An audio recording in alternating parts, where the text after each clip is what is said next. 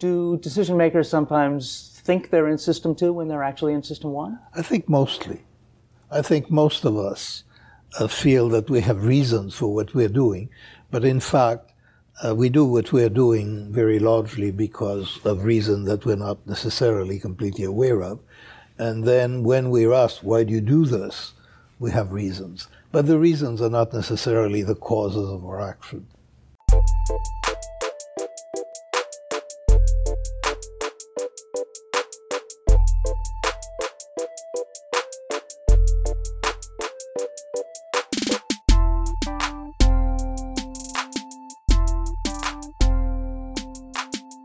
大家收听这一期的《可以动摇》，我是汤丽。我是 Kiwi。嗯，我们有一个坏消息，一个好消息。坏消息是我们国内区的第一期，因为话题比较敏感，已经神秘失踪了。好消息是，其实第一期我们录的也不怎么样，所以听不到也不是很大的损失了。哦，对对对，真的好奇的或者有强迫症的听众，也可以去外网听一下。嗯，有条件的话，对。我在后台看到第一期被下架的时候，截了个图给 Kiwi，然后 Kiwi 的第一反应是我们得再做一期更敏感的话题，把这局儿给掰回来。可是我想说，你真的在乎吗？就是毕竟第一期录制的时候，你中间你有二十分钟都在打瞌睡。呃，我发现我已经总结好经验了。第一期录完了，我第二期买了酒喝了，然后我就中间不打瞌睡了。刚才去超市，我又买了酒，现在要倍儿低高耸在我旁边放着。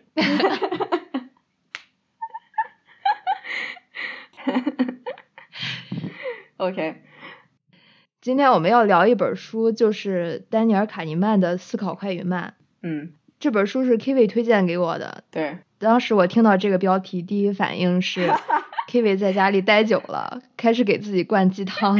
对，这因为汤丽跟我说，哎，这不跟成功学一样吗？因为我这个糟糕的讲述，你让我举个例子，然后我不知道我当时举了个什么例子来着。你当时举了大猩猩那个例子，对，然后就失败了。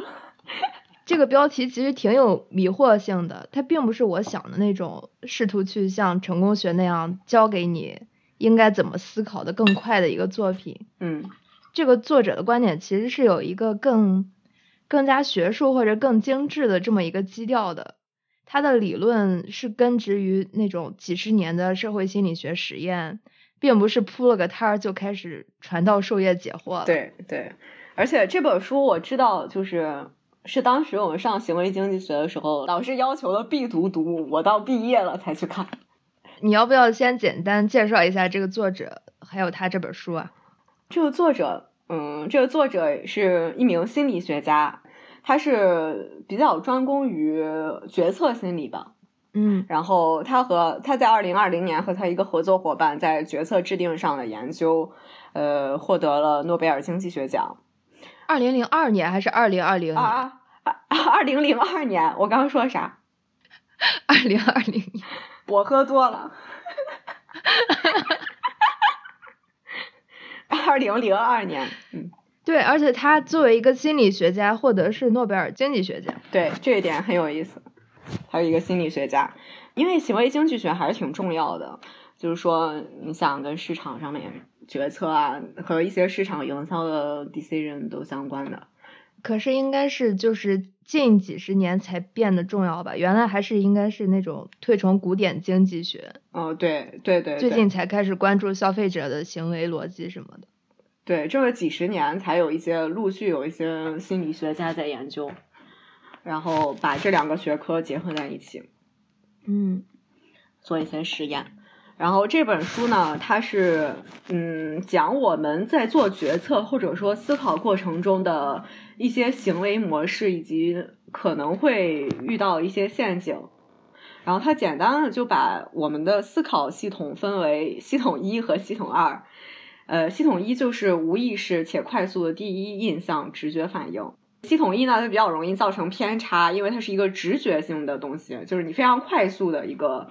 就是神经传导的过程，嗯，然后系统二呢，就是理性的去呃思考，选择和解决问题。在系统二进行过程中，过程中过程中，人的心理会比较紧张，然后瞳瞳心心理比较紧张，瞳孔会放大，然后证明人更专注的在解决问题。嗯，然后还有一点就是我臆想的，我觉得运用系统二的时候，人的能量消耗肯定是更高的，大脑的。应该是的，因为系统二不是一般情况下它不会被激活吗？被激活就代表着要消耗更多的能量，会更努力，对吧？对，比较懒惰。嗯嗯，然后这本书其实点儿挺碎的，就像你说的，它每一个章节都可能有一个比较细致的点。这本书大概四百多页，要是真的把作者提到的东西都摊开讲，可能我们要录到明年了。所以我们俩准备 一个人分享三个自己觉得比较有意思的点。哦，不过我可以预想到以后我们节目录制肯定会不停的返回头来啃这本书的残渣，引用这本书里的实验或者是概念。对，因为它涵盖的范围太广了，提到的东西很多也非常有意思。看完这本书之后，我之前还和汤丽说，呃，每一次我现在做一个决定，我都要想一下这本书，我是不是又瞎做了一个决定？副作用，不是副作用，正作用。因为他老让理性反思，他说我们直觉上有各种的陷阱，我觉得还是挺不容易意识到的。嗯，K V，你先讲你的第一个吧，我们轮流说。我想说的第一个有意思的、比较触动我的是这本书，它中间有一个实验总结，就是我们没有自己想那样乐于助人。嗯，把这些受试者分别带入房间。然后要求他们对着麦克风讲述自己的生活和烦恼，呃，他们就是每个人轮流叙述两分钟，麦克风只有在受试者讲述时才会出声，但是他们能听到其他受试者在讲述的内容。每一组有六个受试者，其中一个是工作人员派过去的，嗯，然后这个工作人员是第一个叙述的人，他按照研究人员准备的稿子说，他说他很难呃适应纽约的生活啊。呃，然后说自己容易抽搐，在紧张的时候尤其如此。然后他就说完了，所有受试者都说一遍之后，当那位工作人员再次对着麦克风讲讲话的时候，他开始变得焦虑，开始结巴，结巴完了他就倒下了，然后就想看有没有其他人去帮助他。这时候呢，我我们可能会下意识觉得，大家帮助这么一个人，他肯定不会是碰瓷儿，对吧？我们都会直觉上觉得，嗯，那应该大部分人都会去帮他。嗯，但是事实结果呢，非常令令人震惊，就是十五个受试者中，只有三个人立即对请求做出了反应，六个人从来都没有踏出过房间，然后另外五个人在癫痫患者明显气梗时才冲出房间。也就是说，当某些人知道他其他人听到同样的求救信息的时候，就会感觉呃，一定会有别人冲出去。嗯。呃，大概是这么一个实验，这个让我想到了之前我们俩都讨论过那个乌合之众，并且我去年的时候看到过一个新闻，我好像给你发了，就是一个小男孩他在呃一个小区里被一个神经病拿一个螺丝刀嗯给锤死了，你记不记得？我不记得。发了没？你好像没给我发过。嗯。这个是有旁观者吗？对，有很多旁观者。有很多旁观者，一个九岁的小孩活活的就被一个神神经病人当众窒息致死了，然后很多人在看着，最后可能过了大概有十五分钟或者二十分钟，才有人上去制止。大家都看着那个人打一个九岁的小孩儿，嗯，他手里拿的还是一个螺丝刀，不是一个菜刀。嗯，我我我看到这个新闻的时候，我我整个人都崩溃了，当时。我就去年十二月份的时候，我整个人都在崩溃中，然后我就想告诉自己，下次遇到这种情况，我一定要做那第一个站出去的人，因为我知道一旦有一个人站出去，其他人只要有旁观者，他们就会站出去。我我是这么想的，然后看完这个实验，我就觉得不一定了，然后我就特别悲观。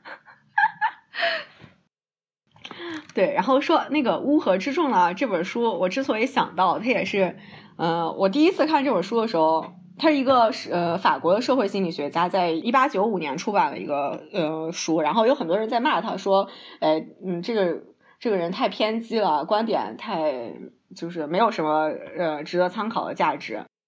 你要把他带入到这个时代去嘛？一八九几年，很多人批评他是因为他在性别意识上做的很差，就是他把女性描述的很差。但是其实，在一八几几年的时候，那个社会状态下，女性的嗯生活意识啊，确实是做不到很高。对，但是你把它带入到今天中国的社会里，我觉得很多方面都是很恰当的。对，嗯。对，就是你发现他所说的就像一个预言书一样，哦，我发现，哎，过了这么一一两百年，人都没有什么变化的。然后在这个书中啊，这个勒庞呢就说，群体的特征是当一个人是一个孤立的个体的时候，他有自己鲜明的个性化的特征，但是当他融入群体之后，他所有的特征就会被这个群体所淹没，然后他的思想会被群体的思想所取代。对，可是这个这个实验里面不就是责任被稀释了吗？对，而且就是怎么说呢？你得出来的这个结论就是，比如说你是旁观者中的一员，你要做第一个冲上去的那一个，然后别人就会跟你一起。可是在这个实验中的时候，他们是在一个就是单独的隔间里，所有人都不知道其他人冲出去没有，就是他们在心里做的假设是肯定会有其他人冲出去，所以我就不用管了。对，但是，嗯，你在长沙男童事件中可以发现，即使就在一个小区的地面上，大家都能看到，就是有那么多旁观者在围观的时候，没有人上去，没有人上去看到一个大人对着一个九岁的小孩进行这样的暴力行为。嗯，对，我不知道为什么这个东西对我的震撼特别大。然后又跑题一点，就是之前咱俩都看过那个，嗯。给你一颗子弹，哎，还是民主的精神，刘瑜的。然后他说，嗯，我们看这个社会的时候，应该要有一个无知之幕，就是说，我们现在可以随随呃是被随机选择一个身份，然后在这个身份下，我们希望别人怎么做。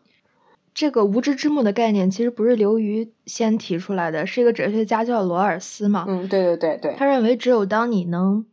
呃，抛开自己的社会背景带来的偏见，才能真正去考虑什么样的社会是一个公正的社会。对，假设你现在就负责构建一个理想中的社会，但是你面前有一个无知之幕，你不知道的东西就是你在这个社会中的阶级、性别、地位等等，这些都是未知的，是随机分配的。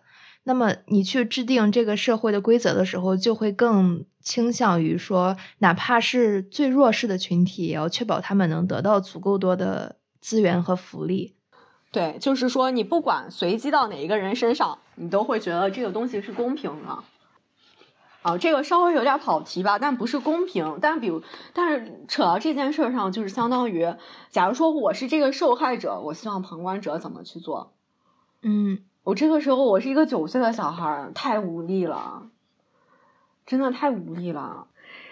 然后我就从那件事之后，我就告诉自己，我我一定要不要犹豫。我看到这种情况，我要上去，不然的话，所有人都不会上去了。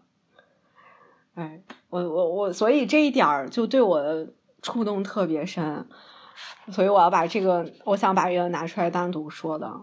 嗯，啊，而且这个书上他说，做完这个实验之后啊。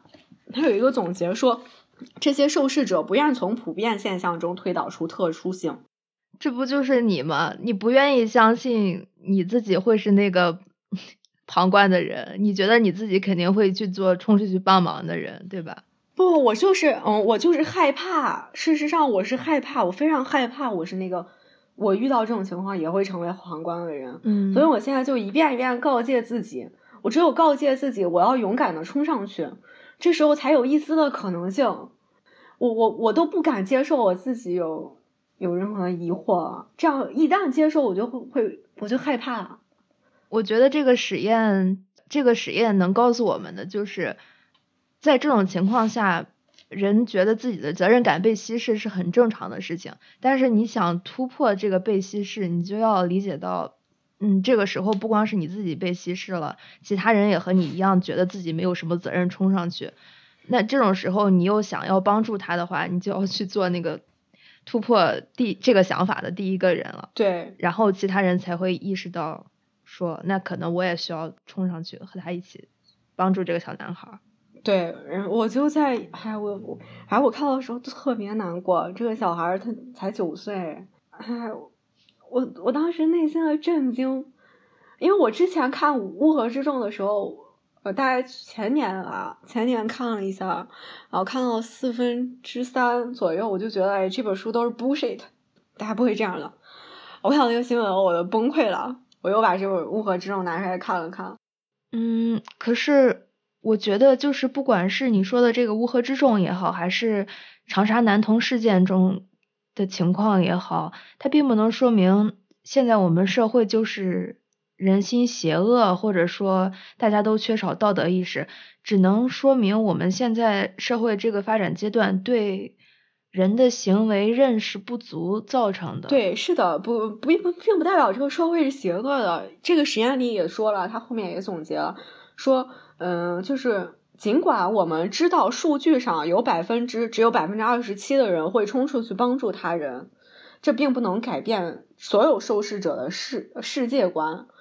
也就是说，我嗯，尽管这个数据放在我们面前，我们仍然认为我们的正确的价值观是我们要去帮助别人。也就是说，大家在都有意识要去帮助，知道要去帮助别人是一件正确的事的时候，却不去做。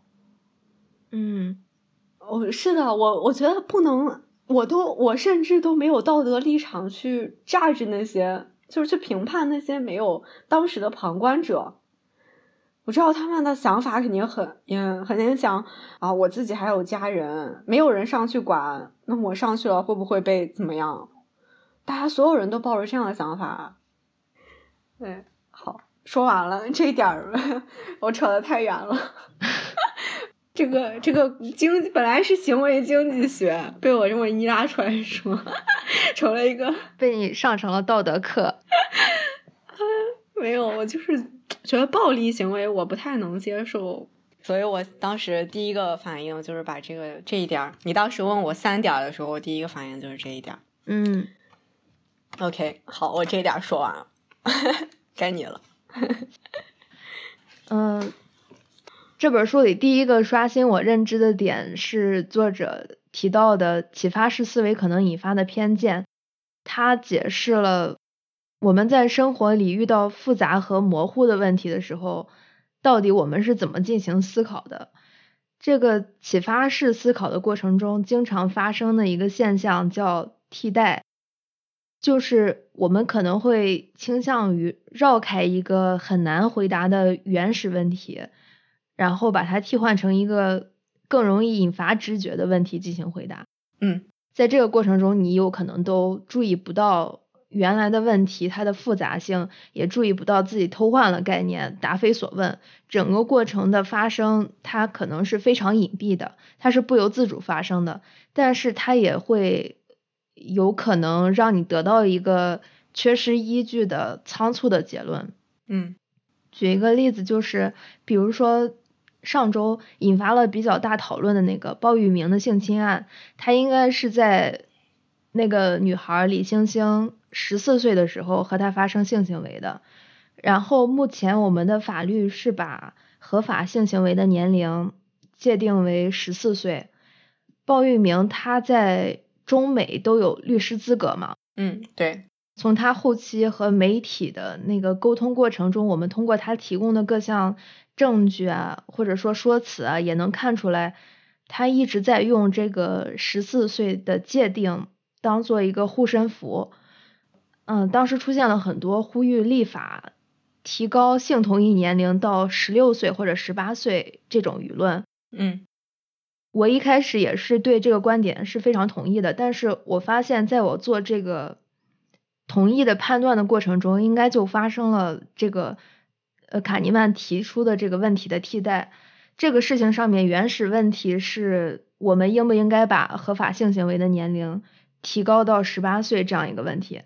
现在我回头想一下的话，这个问题应该是挺难做出回答的，因为它已经不单单是一个个案的问题，它甚至不仅仅是一个法律问题，它可能会波及到社会生活的很多方面，包括嗯，比如说生育结构，嗯，再比如说城乡的差异等等，这样，嗯，那这样的一个判断，在没有数据支持、没有大量论据的情况下，我觉得可能很难说我们应该怎么样。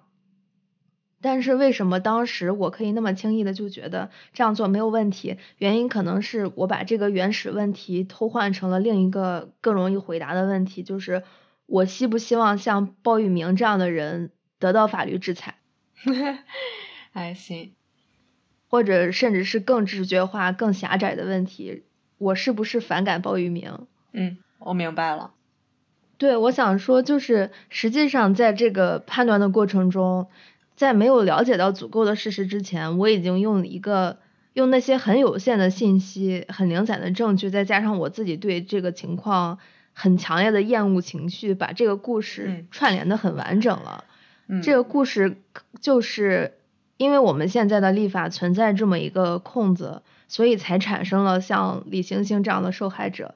可是说实话，我嗯，咱俩不是讨论过？不好意思，我打断你了，你继续说吧，要不。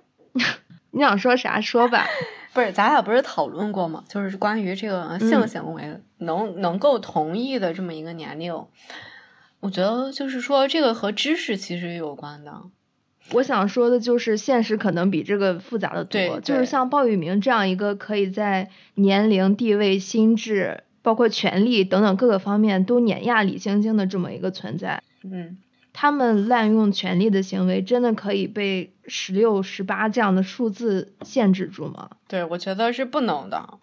下次再出现十七岁的受害者、十九岁的受害者的时候，那我们又该怎么办？对，所以我觉得就是我们俩最后不是讨论了一个，就是嗯，关于性知识的这一部分普及，这个是真正能够根源上的解决一部分问题的方法。对有意识的性教育和性知识的普及，肯定是能从源头上让这种事儿变少的。但是，要是考虑到及时性的话，这个就意味着可能在下一代人身上，我们才能看得到结果。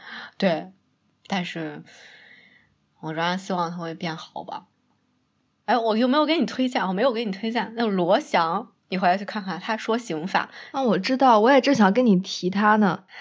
哦，我最我好，我大概一个月前特别迷他，我一直迷了好久，然后直到他这个事儿他发生了之后，我觉得我已经迷恋上他了。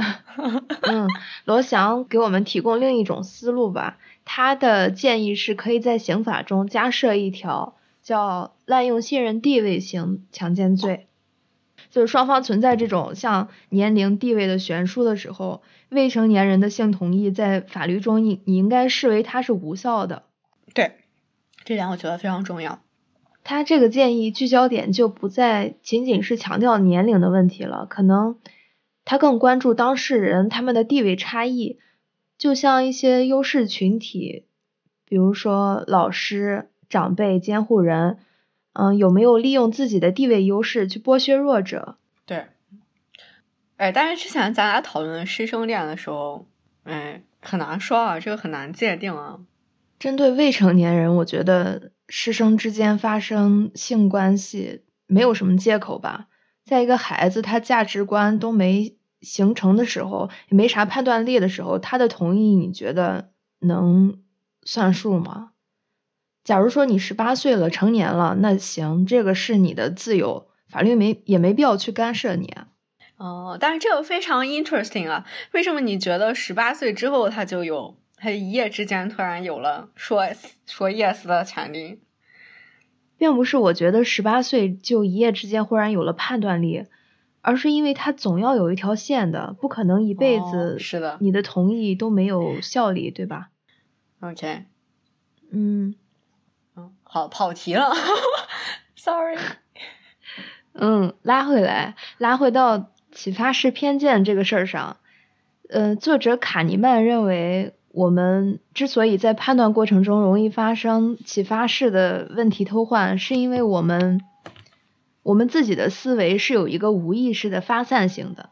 我们对原始这个问题的锁定能力不够强，所以才会经常想着想着就偷懒把问题给替换了。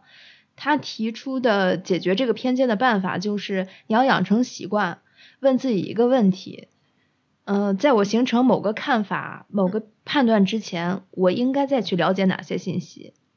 这样可以强迫自己锁定原始问题，然后进一步收集信息，而不是不知不觉就把这个问题简单化。嗯，对。另外，关于启发式思维，作者其实在书里面提到了很多种，比如说有可能性启发式、情感启发式、锚定与调整等等很多种，它都有展开叙述，而且每一个概念它都会对应一个嗯很有趣的心理学实验。感兴趣的听众可以去看一下这本书的第二部分。嗯，你可以拿一个实验出来说。可以讲一个实验例子。我觉得咱们这样讲下去会讲的太久啊。哦，没事儿，后边结嘛。我第一点就这样吧，你讲你的第二点。我的第二点是在规划谬论上，嗯，就是也拿了一个实验的例子啊，说一九九七年的时候，这个爱丁堡规划了一个建一个嗯议会大楼，然后最高预算是四千万啊，然后结果到最后这个大楼落成啊。嗯，从四千万英镑变到四点三一亿英镑，这是达了十倍。然后，并且还有很多例子啊，比如说还有一些针对家用厨房啊改造厨房的有房者，在美国进行了调查，他们预估的是一万八千美元，最后实际平均的花费是三万八千美元。嗯，这点就是对我为什么要拿出来说有意思，因为我之前首先第一个是我自己做过。嗯，financial controller 怎么翻译？成本控制嘛，是吧？的哦，对，成本控制，对对对，IT 部门的嗯预算这一部分的工作，然后我发现每一年好像都这个预算都不太行，包不住是吗？对，包不住，就是在 cost 上面，就是花费的上面，老是预算老是少，然后那个，然后在那个。营业额上面的老是预算的又多，会觉得大家都是专业人士啊。那一个整个一个团队里边，比我专业的人多了去了。这么多专业的人，为什么就预算不出来一个政策的东西？嗯，看完这个实验之后，我会意识到，这是不管是个人我们在对自己做规划的时候啊，还是在一个团队里面做整个团队的规划的时候，不管我们有多专业。我们都会有一个呃这个规划谬误，然后英文是那个 planning fallacy。嗯，我之前一直给自己定目标，前一段跟你说了，我一直特别抑郁，因为我就是我老知道我我自己有事情没完成，哦，给自己定了目标，说我没完成啥啥啥，我可抑郁。我现在已经放弃了，我觉得我这个规划上有谬误。我规划有谬误，我应该把这个东西降低。我现在什么都不给自己规划，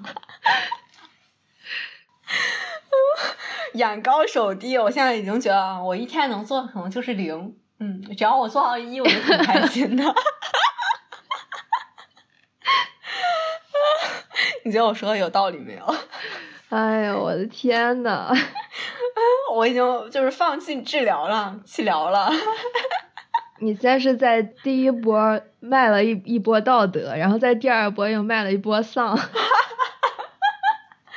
第三波你准备卖什么？第三波要卖，也不知道要卖什么。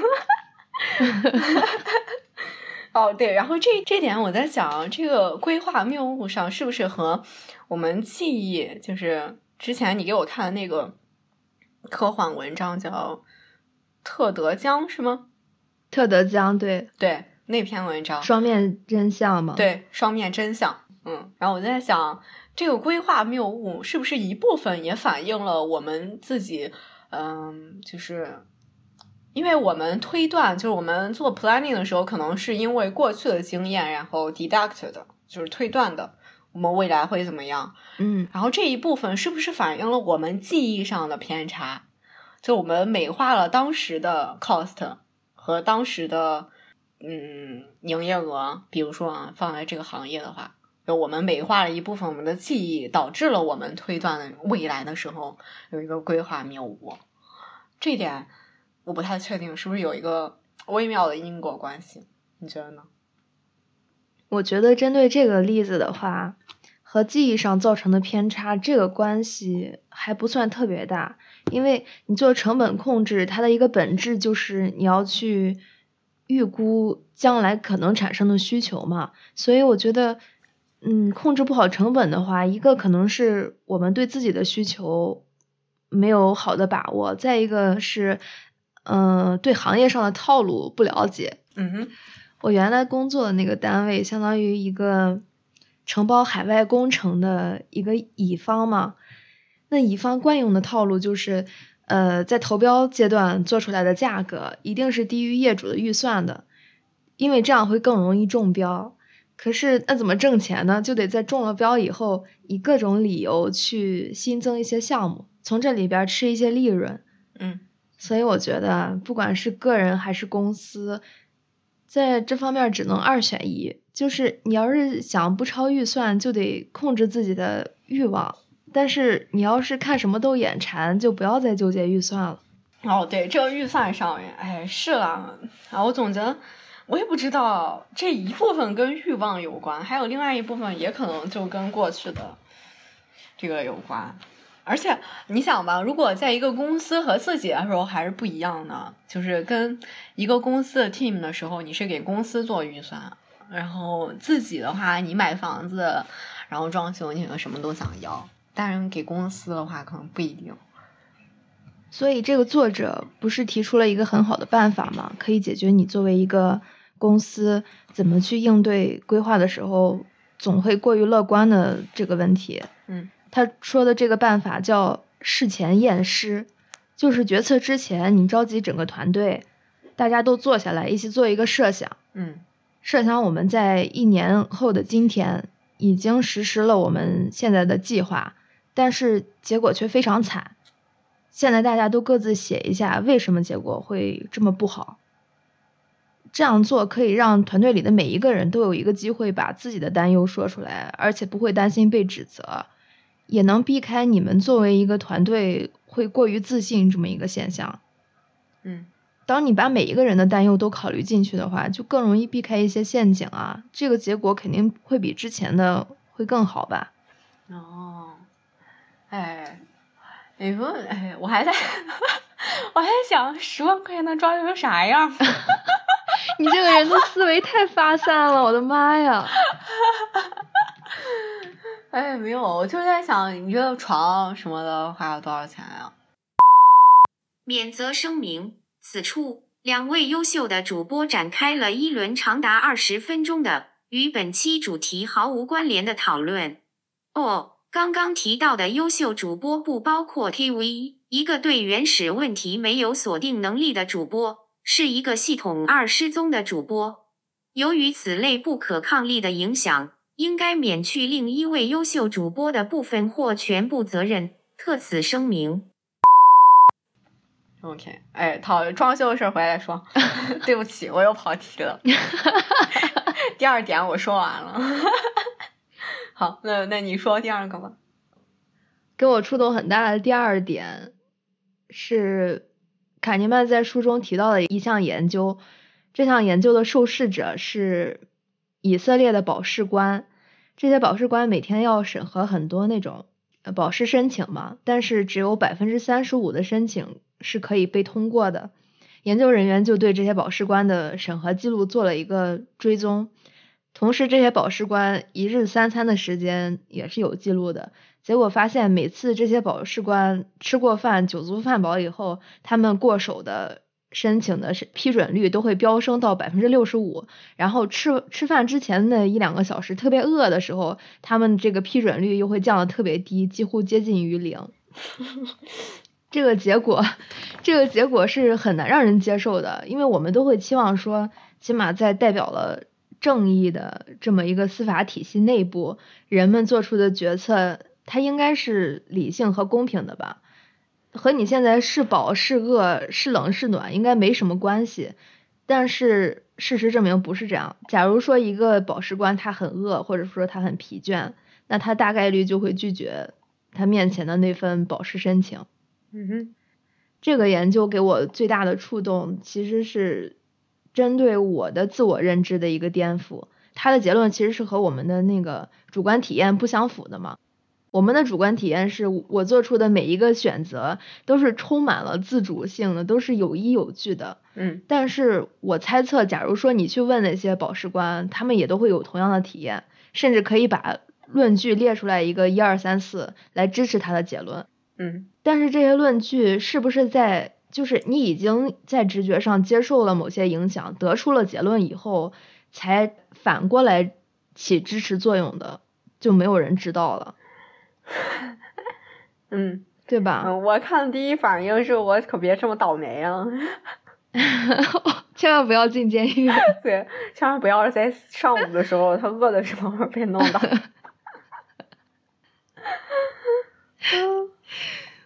嗯，卡尼曼他在书里列举了很多个实验来说明，就是我们的行为和情感会受制于自己甚至都没有意识到的影响因素，比如说，呃，选举投票，这是一个理论上可以直接反映你政治倾向和你对政治政策的看法的一个行为。嗯按理说不应该受到不相干的事情的影响，但是，嗯，两千年有一项研究是对美国 Arizona 这个州的选民行为进行了分析，竟然发现就是你把那个投票亭放在哪儿是可以影响到投票结果的。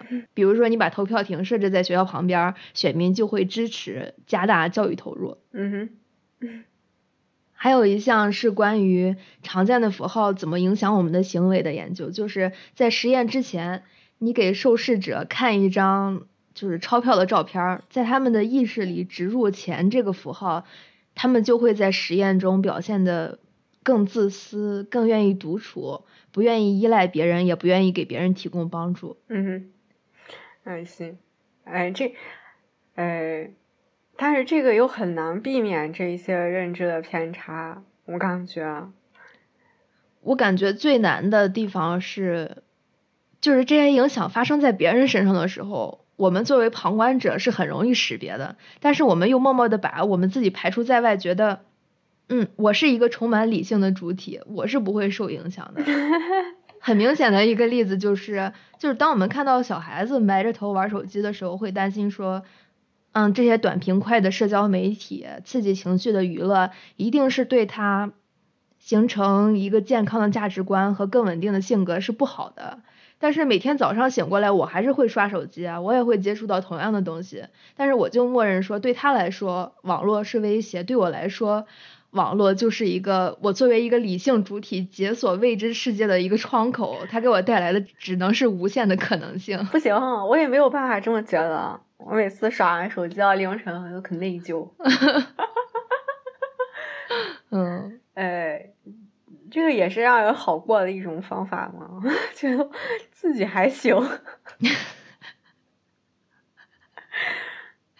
我觉得应该是吧，就是对自己有一种偏见，觉得，嗯，就是刚才你说的，不愿意从普遍性来推导出来特殊性。我肯定是例嗯外的那一个，我是个案最独特的那一个，对吧？大家都这么希，都希望自己是独特的。嗯因为如果我们意识到我们就是芸芸之中的一个的话，我们只是统计数据里那个百分之多少是不愿意接受的，是吧？对，可能很难接受吧。就像你说嗯的，就可能活不下去了，怎么样？我嗯觉得怎么说呢？这个作者就是卡尼曼，他在书里列举的这么多心理学实验，其实很大一部分都在表明同一件事儿，就是我们根本就不了解自己，就我们就是自己身体里一个陌生人，我们的思想、我们的情感，很多时候就像一块海绵一样，它在不断的吸收周边环境给你带来的各种随机的影响，然后这些影响又在那种无声无息的状态下介入我们的决策和行为，以我们意识不到的方式影响我们的态度。对，但是我们常有的做法，不光完全忽视这些影响因素，当别人提醒到你，你还会觉得很可笑，坚持说啊，我没有受到这些不相干的因素的影响啊。因为假如你承认了，就会显得你不够理性，或者说太软弱无知。嗯，承认了就，我觉得承认了可能支撑自己的东西也不太就是不太坚固了。不光是支撑自己的不够坚固，很惨的一个现实是你认识而且承认到自己无知，目前也是不受社会的接受和认可的呀。哦，对，是的。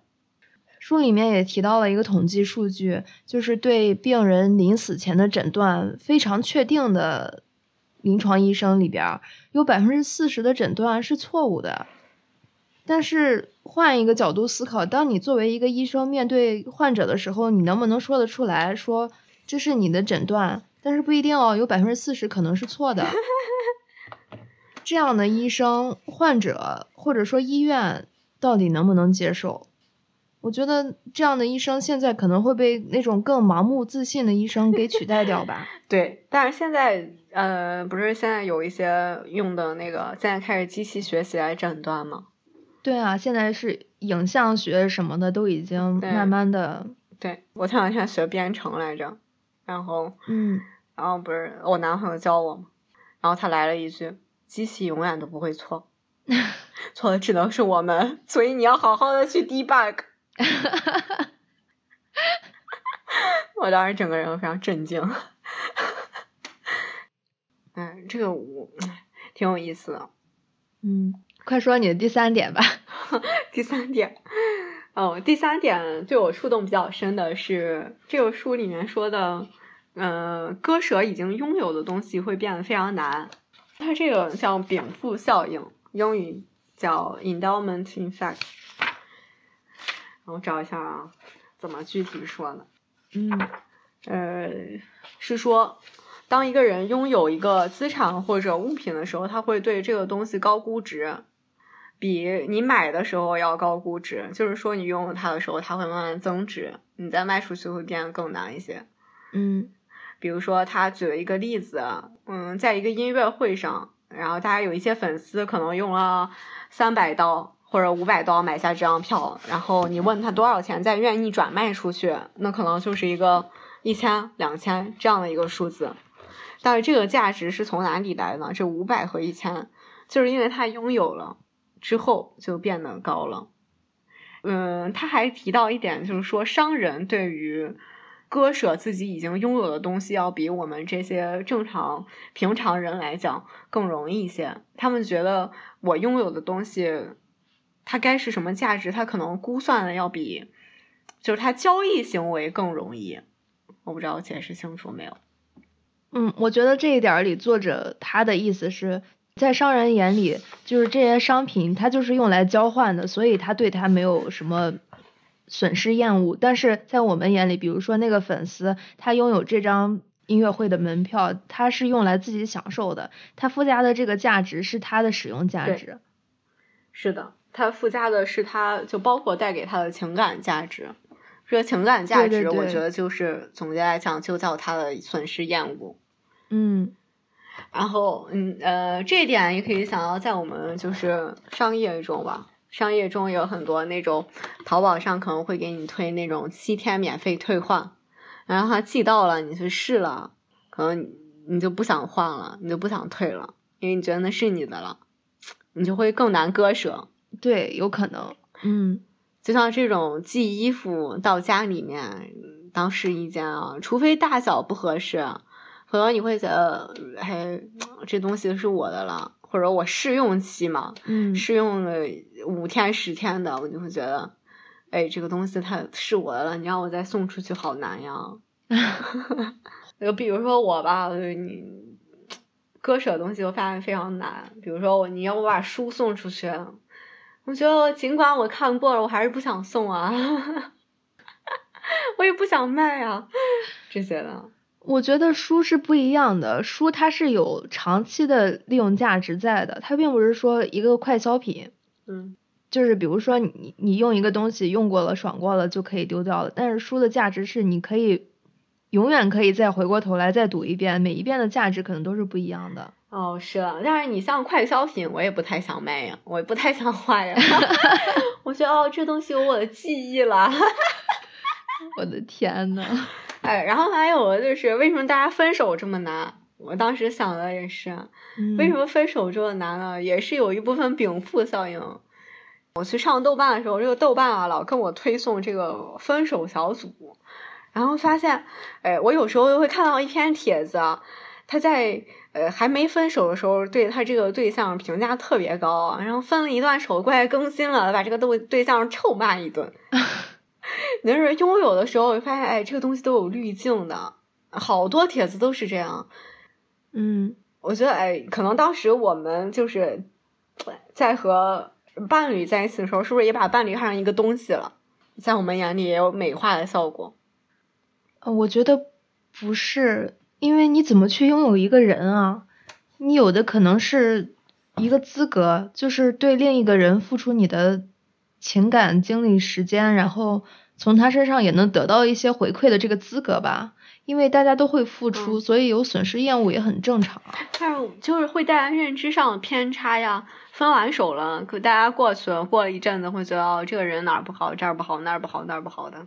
哎，但是我当时怎么没有看到呢？哎，对，我这点说完了，我就想到，哎，是不是分手？你感觉这个人是你有的，就像拥有的东西一样。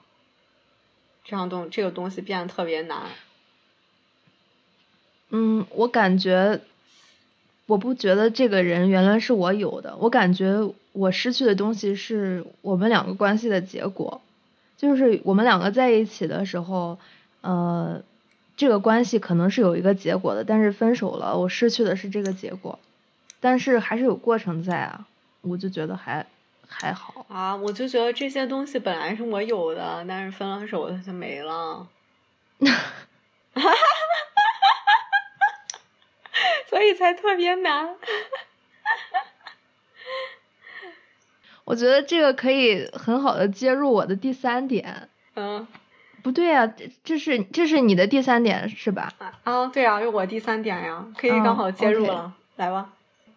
就是我想提到的最后一个点，其实是一组对立的概念，就是这本书的最后一部分提到的经验自我和记忆自我。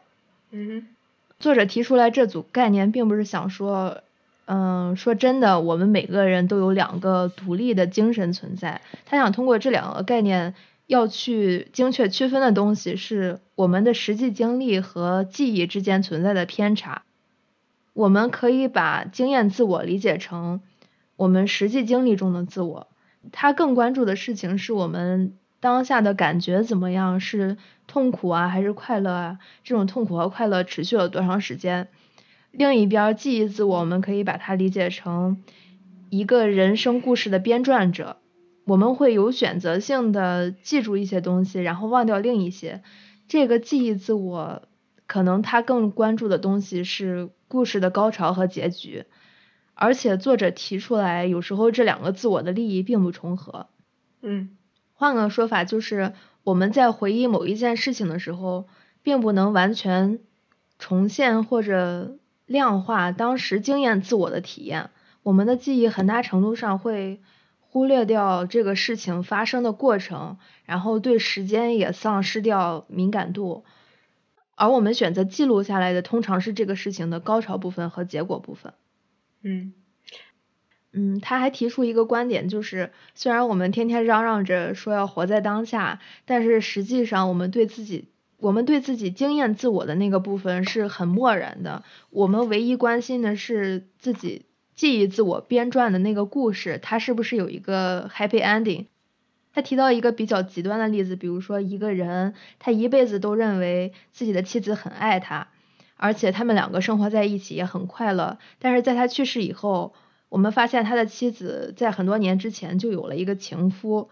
这个时候，我们就会替这个男人感到悲哀，尽管他一辈子都很快乐，我们还是会下意识的去怎么说，去低估这个快乐，然后去同情他，替他觉得难过。嗯。尽管人家就是活着的时候，一辈子一点难过的情绪都没有感受到过。嗯，哎，这不是天窗的？是啊，这不是 Alice 吗？对啊，你就是在替他难过，是吗？嗯，对。哎，如果他要瞒住一辈子，嗯，大家总说嘛，得从小就会灌输你，哎，没有不破的网啊。那个抓小偷那个怎么说来着？哦，天网恢恢，疏而不漏。扯什么东西。不是天网恢恢，疏而不漏。你怎么能确定你嗯能？怎么能确定你能玩瞒一辈子呀？这这有点太难了。要是能瞒一辈子，如果我是当事人，我还是挺开心的。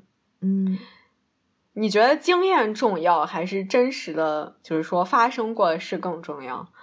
经验自我就是就是真实发生的，啊、记忆，记忆是编撰过的嘛，对吧？对对，嗯我觉得记忆更重要，两个都很重要了。是吗？对我来讲，感受是最重要的。那个作者提到的思想实验嘛，我读到的时候就特别想知道你的回答，就是做一个假设，你要出去旅行，嗯但是在旅行结束以后，你的所有照片都被销毁了，嗯然后你也会被消除这次旅行的所有记忆。嗯，这个时候，你愿意花多少时间、多少钱去实现这次旅行呢？记忆包括感受吗？包括感受，就是你的所有记忆，所有关于这次旅行的记忆都会被消除掉，你不记得自己哦，去旅行过了。愿意了。但是你 为什么？那我不想去旅游了，我都忘了。所以你就觉得记忆的消除会降低，甚至是把这次体验的价值降为零，是吗？哦，对啊，那零块钱，你这个过程中，你还是可以得到快乐的，就是你当下的自我还是可以感受到快乐，你只是失去了这次的记忆。那我失去了记忆的同时，也失去了当时的感受呀。你失去的就是记忆，但是你当时还是能体会到这些快乐的。就比如说你这次旅行是五天，这五天过程中你都很快乐，但是五天结束以后你忘记了。哦，那免费我就去。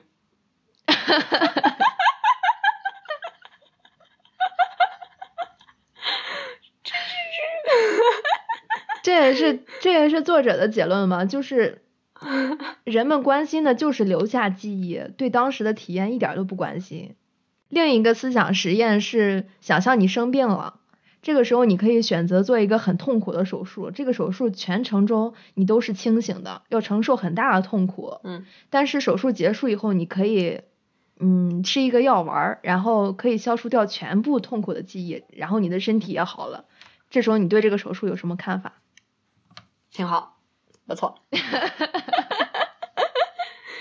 是这样，我至少我不知道你吧，我是靠着未来活着的。我之前也跟你说过，我我我我痛苦的一点也是，我痛苦和我快乐的点都是源于我是靠着未来活着。你是靠着一个未来的故事活着吧？因为卡尼曼提到的一点就是，为什么我们的记忆自我做出决策，它服务的到底是谁？它服务的是将来的记忆自我，它服务的也不是将来的经验自我。对对，exactly，就是我觉得记忆自我是对我来讲是要高于经验自我的。对啊，包括这个生病做手术的思想实验，他想说的就是，其实就是大部分人对经验自我遭受的痛苦都是很漠然的，嗯经历的快乐他也觉得无所谓。人有时候对待自己的经验自我，就像对一个陌生人一样，你也不愿意给他钱让他去旅行，让他去快乐，你也不在乎他经历什么痛苦。哎，你这么一说，哎，我之前总觉得我不是这样的，我看的时候，我觉得我不是这样的，我居然也是这样的，哎，我觉得其实可以这样理解，就是某种程度上，卡尼曼在老生常谈的跟我们讲，还是要对“活在当下”这句话有一定的尊重的，因为真正替我们去生活的是我们的经验自我，但是他是有一个缺点，就是没办法表达出自己的感受。我们通过记忆来保存生活经验嘛，通过记忆来学到东西，然后做出决策。但是因为记忆是含有偏见的，它不是一个诚实的记录者，所以我们做出的决策有时候也经不起推敲嘛，可能反映出来的并不是我们自身的利益，因为它依靠的唯一来源就是一个非常主观的、经过了筛选的记忆，而不是我们的真实经历。你依靠它做出的决策，就像我们刚才说，它服务的往往是一个好听的故事，而不是真实的生活嘛。哎，是，哎，我我一直想活在当下，但我发现特别难。嗯，如果我对未来没有期望，我感觉我可能不太能活得下去。你可以有期望啊，他提出的建议，哎，我觉得有一点两边讨好啊，就是他想他提出来，到底我们怎么该怎么去应对这两个自我的利益冲突？他的建议是我们应该想办法把这两个自我都考虑在内，就既不要放弃基于自我追求的那个有意义的故事，也要安排自己的生活来提高自己幸福感。嗯，但是我我总觉得，可能对于大部分人来说，就是能得到这两种幸福中的任何一种，已经是一个奢侈品了，更不要说让你去权衡什么。哎，是，但是哎，得到幸福的同时也有痛苦了。像我说的，我也挺痛苦的。是啊，比如说你要是去，就大部分人，比如说你要是去追求社会认可的那种成功，觉得那个有意义，是一个好的人生故事，那可能就意味着你要放弃很多当下的快乐了。这个时候，你要是还想去平衡一下每一天是不是过得开心，那在这个竞争这么激烈的市场上，你还有多少把握能做一个赢家呢？唉。我现在过的就是一个废柴，大家挺开心。我们我们就是完全放弃了那个 社会认可的成功，就是做一个播客，第一个没有固定的更新时间，第二个还要自己贴钱给平台。对，我们就是为了追求当下的快乐。倒是挺开心的。嗯。贴钱买开心可以的。哦，对，说一个题外话，就是我很好奇一点，嗯，比如说活在这么一个思维很敏感的心理学家周围是什么感觉？比如说他老婆，是不是就得特别注意自己的行为，买个菜都得让系统二介入一下，掂量掂量。天呀！要不然一不小心，一不小心就会被当成反面案例写到教材里了。那太痛苦了，好惨呀，他老婆。就是你没有这种感觉吗？我就是我，我仅仅是花了两周读了他的一本书，我就有那种对不起，我不配做个人的那种感觉。要是真的和他一起生活，天天被叨叨，那得多难啊！哦，那我的话，我又会想，哎，那你肯定也有作为人的一面。哎，你这样叨叨我，我也天天观察你。你到时候啥时候用系统一瞎搞了，我就来指挥你。动物园互相观光是吗？对，大家互相观光嘛。哎，还是挺好的，你至少你人家都能被写进书里。嗯。你看咱俩，就默默无闻，死了就死了。哎，我在想啊，谁不想名垂青史嘞？我可想了。这和名垂青史有什么关系？不被写进书里，你就在想，哎，这个书它又出名了，那以后总有人看到。你想被当成反面案例写到书里吗？那不想。我觉得不用通过写书啊，我可以通过播客每一期怼你一些，然后穿插的播一些你的黑料什么的。哦，不要不要，这 这个这个，呃，本来我这个播客是一个快乐的事情，你这么一搞，不快乐了。我要你让你产生禀赋效应。靠，好惨呀！你读了这本书，先在你身上练一练，就是我就是这么想。哎，你太狠了，你这个，你太狠了，太狠了。嗯。嗯。OK，结个尾吧，你来结。啊，我来结呀。等一下，就是我我我想说一点，就是现在这个播客的国内区部分，嗯，可以收听的平台有喜马拉雅，然后网易云音乐、荔枝 FM，还有苹果的 Podcast，欢迎大家给我们打分和留言。然后另外为了啃这本书，我们做了大概八十页左右的笔记，等这一期发出去的时候，我们会把笔记的链接放在微博和推特上面，对这本书感兴趣的朋友也可以去下载下来浏览一下。好了，下面由 K V 来结尾。哦，那好吧，那我们这一期就到此结束。第三期到此结束，鼓掌。OK 鼓掌。